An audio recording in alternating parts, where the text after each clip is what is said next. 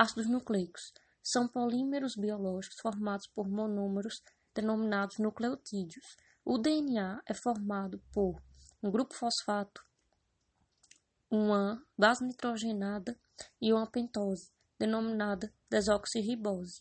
Já o RNA é composto por um grupo fosfato, uma base nitrogenada e uma pentose, denominada ribose.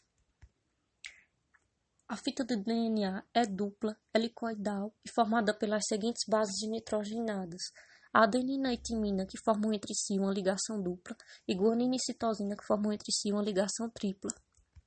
A fita do DNA é semiconservativa, pois sua replicação sempre tem como molde uma fita mãe.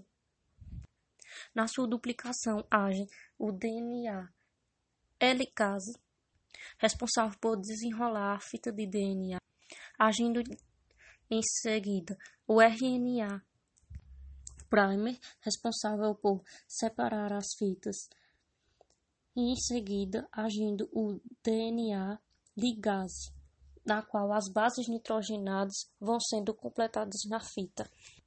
O RNA mensageiro é responsável por pegar a mensagem do DNA e levá-la para o citoplasma para a produção de proteínas. O RNA transportador é aquele responsável por trazer os nucleotídeos que formarão as trincas que em conjunto formarão um conjunto de aminoácidos. As trincas que formam os aminoácidos são degeneradas, logo são capazes de formar diversos tipos de aminoácidos.